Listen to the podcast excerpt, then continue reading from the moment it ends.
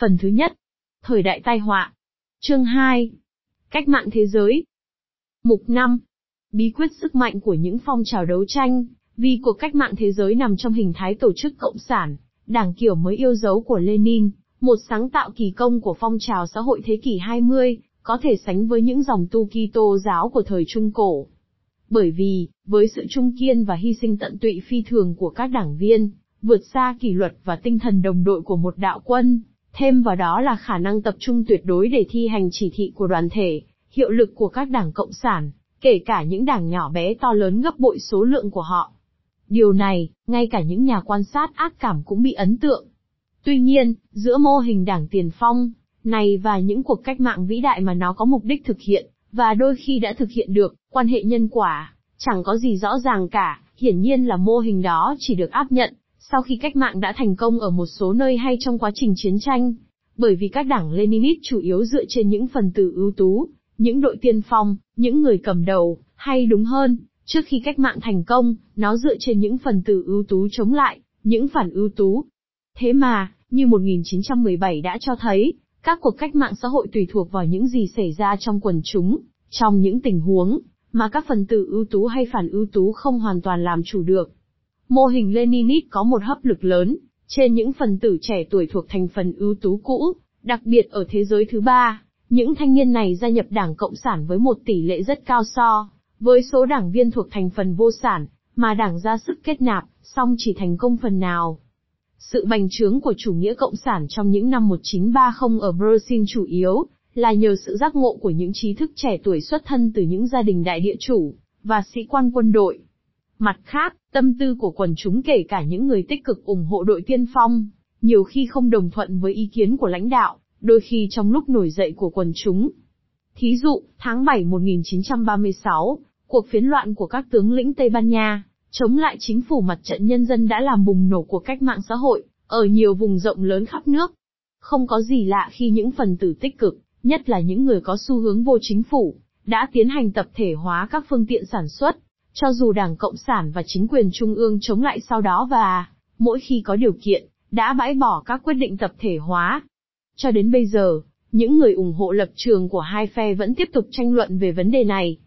Tuy nhiên, hậu quả nổi cộng của cuộc phiến loạn là nó đã gây ra đợt phá phách thần tượng, và sát hại tu sĩ lớn nhất ở Tây Ban Nha, kể từ năm 1835 là năm, lần đầu tiên, xảy ra những hành động như vậy này trong những cuộc bạo động quần chúng. Năm ấy, bực tức vì một cuộc đấu bò, dân chúng thành phố Barcelona đã đốt cháy một số nhà thờ.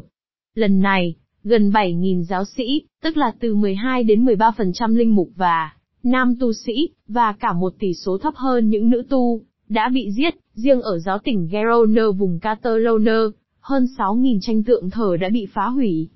Trong vụ việc kinh khủng này, hai điều cần nói rõ, những người lãnh đạo và phát ngôn của phái tà cách mạng Tây Ban Nha, tuy chống giáo hội, đã lên án những hành động này, kể cả những người vô chính phủ, mà mọi người đều biết rõ họ căm thù các linh mục tới mức nào. Tuy nhiên, đối với những người đã gây ra, và đối với cả số đông những người chứng kiến các hành động ấy, ý nghĩa cách mạng trước hết là thế, lật đổ trật tự và các giá trị của xã hội, không phải chỉ lật đổ trong một khoảnh khắc tượng trưng, mà lật đổ một cách vĩnh viễn. Mặc lãnh đạo muốn nói gì thì nói và họ nhắc đi nhắc lại, kẻ thù chính không phải là linh mục, mà là tư bản, quần chúng vẫn cảm nhận theo đảng quần chúng. Câu hỏi đặt ra là, trong một xã hội không tôn sùng nam khí như xã hội Tây Ban Nha, liệu quần chúng có bớt phá phách thần tượng và sát hại đi chăng? Lịch sử không viết bằng chữ nếu, song những nghiên cứu sâu sát về thái độ của phụ nữ sẽ mang lại vài tia sáng, để trả lời câu hỏi ấy. Dù sao chăng nữa, thể loại cách mạng mà cơ cấu trật tự và quyền lực đột ngột tan biến, để cho người đàn ông, và đàn bà, nếu đàn bà được xã hội cho phép tự tung tự tác ngoài đường phố, là một hiện tượng hiếm xảy ra trong thế kỷ 20. Thí dụ gần đây về sự sụp đổ của một chế độ đã định vị, là cuộc cách mạng Iran năm 1979, nhưng ngay cuộc cách mạng này cũng không hẳn là đã thiếu vắng cơ cấu, mặc dầu nó có tính tự phát khá cao, bởi quân chúng Tehran đồng tâm nhất trí chống lại quốc vương xa, Nhờ những cơ cấu sẵn có của giáo hội Hồi giáo Iran, chính quyền mới đã hiện diện ngay trong hoang tàn của chính quyền cũ, dù nó cần thêm thời gian để định hình một cách hoàn chỉnh. Bỏ sang bên cạnh vài cuộc bùng nổ có tính chất cục bộ, cách mạng tiêu biểu theo mô hình tháng 10 phải được khởi động hoặc nhờ một cuộc đảo chính, hầu như bao giờ cũng là đảo chính quân sự, và chiếm lĩnh thủ đô, hoặc là kết cục của một cuộc đấu tranh vũ trang lâu dài, chủ yếu ở nông thôn. Tại những nước nghèo và lạc hậu, binh nghiệp là con đường tiến thân hứa hẹn đối với những thanh niên có tài, có học nhưng không có tiền bạc hay quan hệ, nên trong giới sĩ quan trẻ tuổi trong hàng ngũ hạ sĩ quan thì hiếm hơn, có nhiều người cấp tiến hay có cảm tình với phe tả. Những mưu toan đảo chính thường xảy ra ở những nước như Ai Cập, cuộc cách mạng của nhóm sĩ quan tự do, năm 1952, và một số nước Trung Đông Iraq, 1958, Syria, từ thập niên 1950 đã xảy ra mấy lần, Libya năm 1969. Cũng vậy, quân nhân đóng vai trò hữu cơ trong lịch sử cách mạng châu Mỹ Latin, tuy rằng ít khi nào quân nhân giành lấy chính quyền vì lý tưởng tiến bộ, thẳng hoặc có thì cũng không lâu bền. Mặt khác, điều làm cho phần đông các nhà quan sát phải ngạc nhiên là năm 1974, chế độ phái hữu lâu bền nhất trên thế giới đã bị lật đổ, bởi cuộc binh biến dưới sự lãnh đạo của những sĩ quan trẻ tuổi, mà những cuộc chiến tranh thuộc địa cù cưa kéo dài đã khiến họ thất vọng, và trở thành cấp tiến, đó là cuộc cách mạng hoa cẩm trướng, ở Bồ Đào Nha. Chẳng bao lâu, khối liên minh giữa một đảng Cộng sản hùng mạnh, vừa từ vòng bí mật bước ra hoạt động công khai, và những nhóm Marxist cấp tiến, sẽ đổ vỡ, cộng đồng châu Âu thở phào sảng khoái, ít lâu sau sẽ kết nạp Bồ Đào Nha. Cơ cấu xã hội, truyền thống tư tưởng và chức năng chính trị, của quân lực thường đưa đẩy những quân nhân muốn làm chính trị chọn lựa phái hữu. Những cuộc đảo chính thân cộng sản, hay chỉ là liên minh với đảng xã hội thôi, không nằm trong đường hướng của quân nhân. Đúng là trong phong trào giải phóng ở các nước thuộc đế quốc Pháp, những cựu chiến binh trong các lượng bản địa, rất ít người trong họ được phong hàm sĩ quan, sẽ giữ một vai trò quan trọng đặc biệt ở Algeria. Trải qua cuộc đại chiến thế giới lần thứ nhì và những năm sau đó, họ trở thành bất mãn, Nạn kỳ thị chủng tộc đã đành, còn thêm lý do nữa là, đại đa số binh lính người thuộc địa trong các đơn vị Pháp quốc tự do của De Gaulle, cũng như phần đông những người ngoại quốc đã tham gia kháng chiến vũ trang ở trong nước Pháp, rất nhanh chóng đã bị đẩy lùi vào bóng tối. Sau ngày giải phóng, trong các cuộc diễu binh tuần hành, màu da của quân đội Pháp quốc tự do bỗng trắng, hẳn so với những đạo quân De Gaulle vừa kết thúc cuộc chiến tranh trong binh dự. Tuy nhiên, nói chung, quân đội các nước thuộc địa của các đế chế, ngay trong trường hợp khung chỉ huy cũng là người bản địa, thường vẫn trung thành với mẫu quốc, hoặc không làm chính trị, kể cả trường hợp khoảng 5 vạn sĩ quan Ấn Độ, tham gia quân đội quốc gia Ấn Độ thời Nhật. Mục 6 Thế kỷ 20, phải khá muộn, người cách mạng mới phát hiện ra rằng, con đường cách mạng có thể kinh qua một cuộc chiến tranh du kích trường kỳ. Điều này có lẽ vì một nguyên nhân lịch sử, hình thái đấu tranh chủ yếu là, nông thôn này thường gắn liền với những phong trào thuộc hệ tư tưởng cổ lỗ, mà những nhà quan sát người thành thị thường hiểu nhầm là bảo thủ, thậm chí phản động hay phản cách mạng. Thật vậy, những cuộc chiến tranh du kích tài tình nhất trong thời kỳ cách mạng, và thời kỳ Napoleon ở Pháp đều là những cuộc chiến tranh chống lại nước Pháp, chống lại cách mạng. Bản thân từ du kích, chỉ được hội nhập ngôn ngữ Marxist sau cách mạng Cuba năm 1959.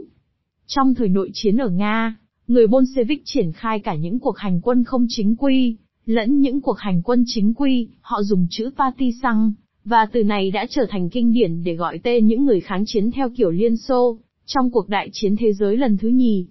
Bây giờ nhìn lại, ta có thể ngạc nhiên, không hiểu tại sao du kích hầu như không hề được sử dụng trong cuộc chiến tranh Tây Ban Nha, trong khi có khả năng đánh du kích trong các vùng Cộng hòa bị phiến quân Franco chiếm đóng. Sau thế chiến lần thứ hai, từ bên ngoài, người Cộng sản Tây Ban Nha đã tổ chức những hạt nhân du kích khá quan trọng,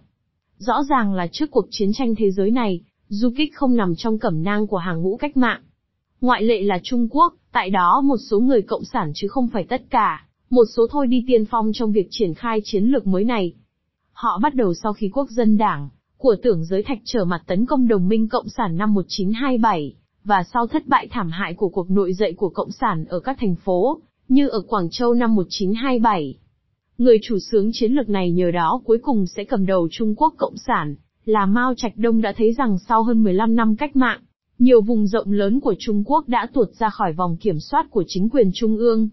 Bất cứ người Trung Hoa nào đã đọc sách cổ, cũng thấy rõ sự tương đồng giữa việc thành lập vùng giải phóng đầu tiên của quân du kích, ở vùng núi rừng Giang Tây năm 1927 với căn cứ Lương Sơn Bạc, của 108 anh hùng thủy hử, mà chàng thanh niên Mao đã kêu gọi bạn bè sinh viên noi gương từ năm 1917.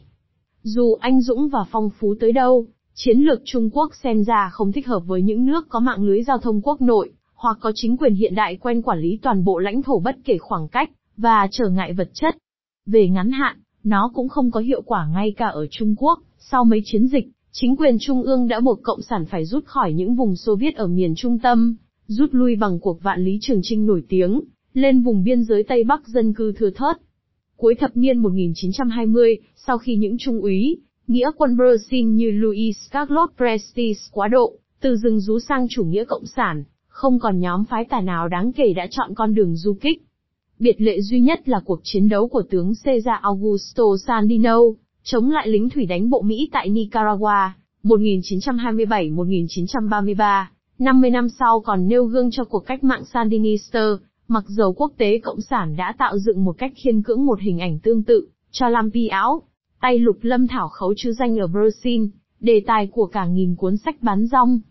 Ngay Mao Trạch Đông cũng chỉ trở thành lãnh tụ, đối với những người cách mạng trên thế giới sau ngày cách mạng Cuba thắng lợi, 1959.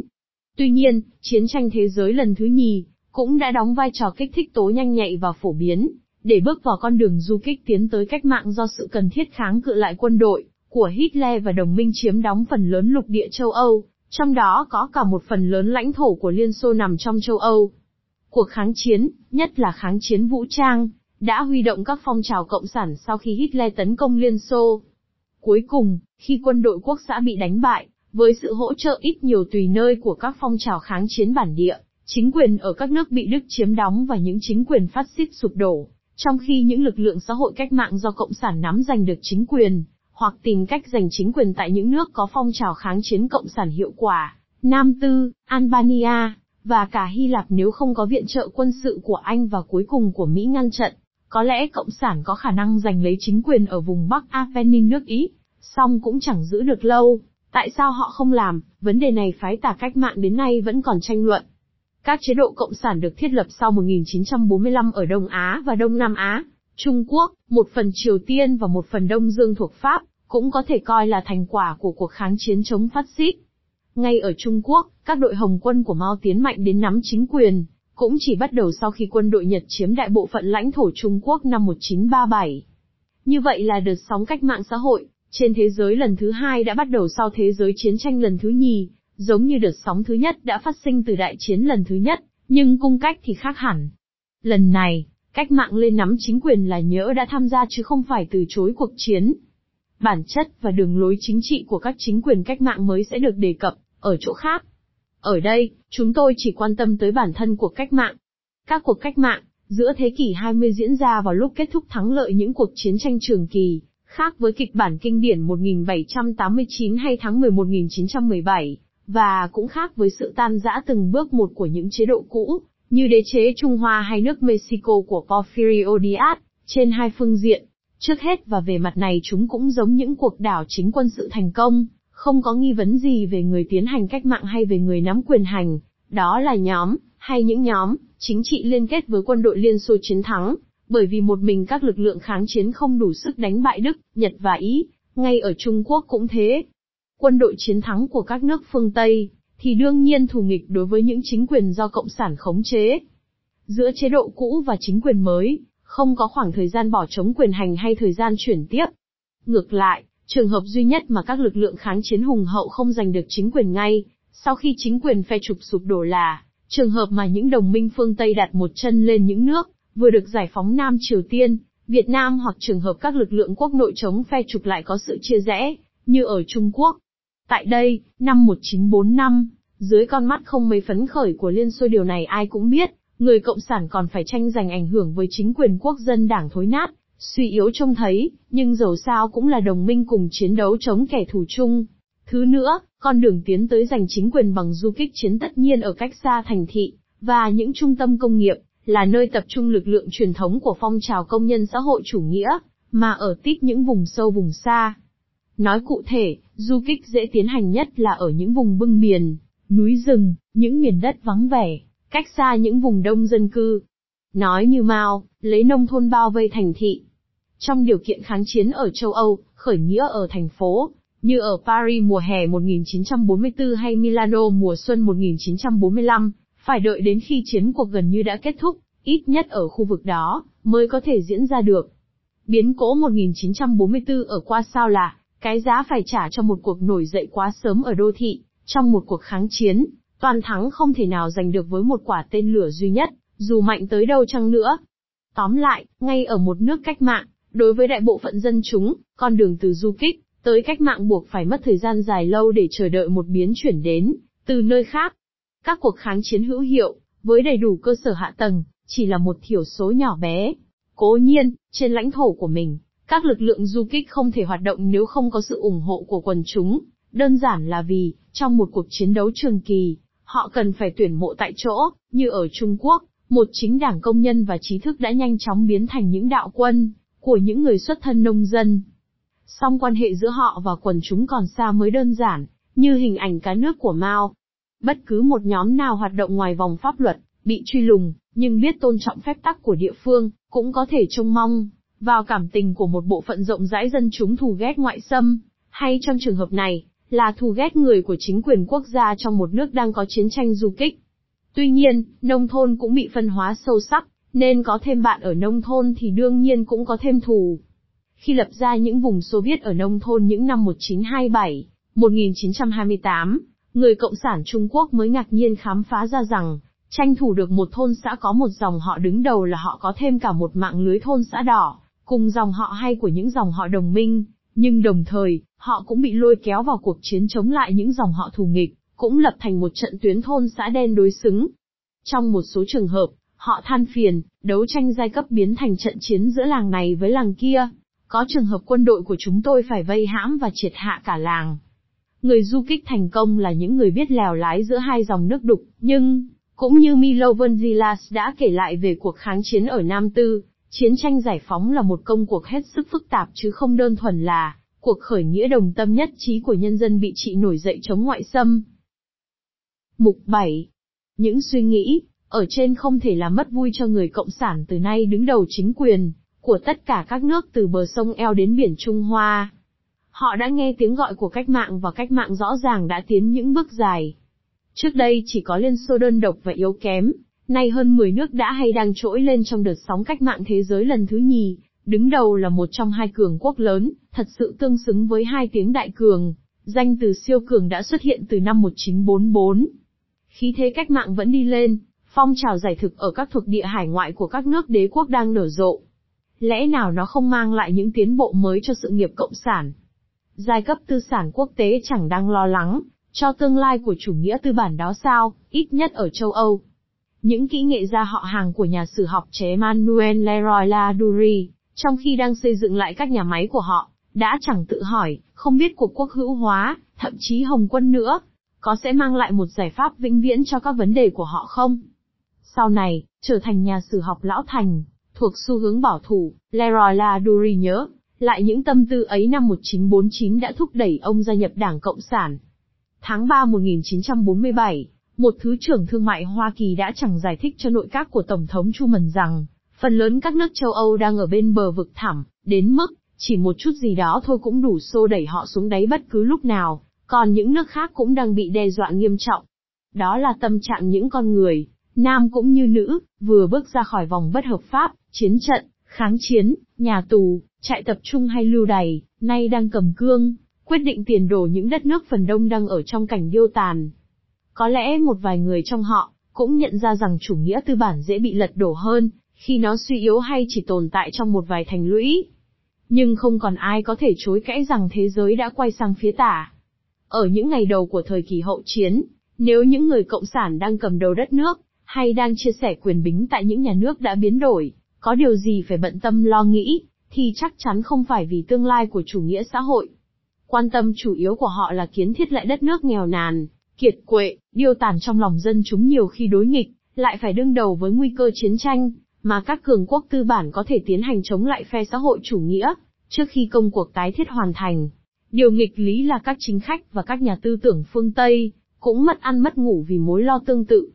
Cuộc chiến tranh lạnh bao trùm thế giới sau đợt sóng cách mạng lần thứ nhì, như ta sẽ thấy, là một giao tranh giữa những cơn ác mộng.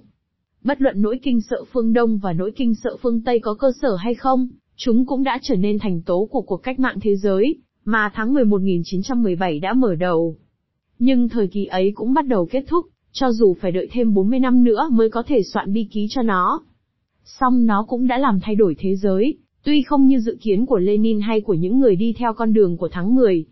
Ngoài Tây bán cầu ra, có thể đếm, trên đầu ngón tay những quốc gia hiếm hoi không trải qua một hỗn hợp cách mạng, nội chiến, kháng chiến chống ngoại xâm hay chiến tranh giải phóng, hay một cuộc giải thực mà các nước đế quốc phải tiến hành để phòng ngừa, trong bối cảnh cách mạng toàn cầu. Ở châu Âu, ngoại lệ duy nhất là các nước Anh, Thụy Điển, Thụy Sĩ, và có lẽ Iceland.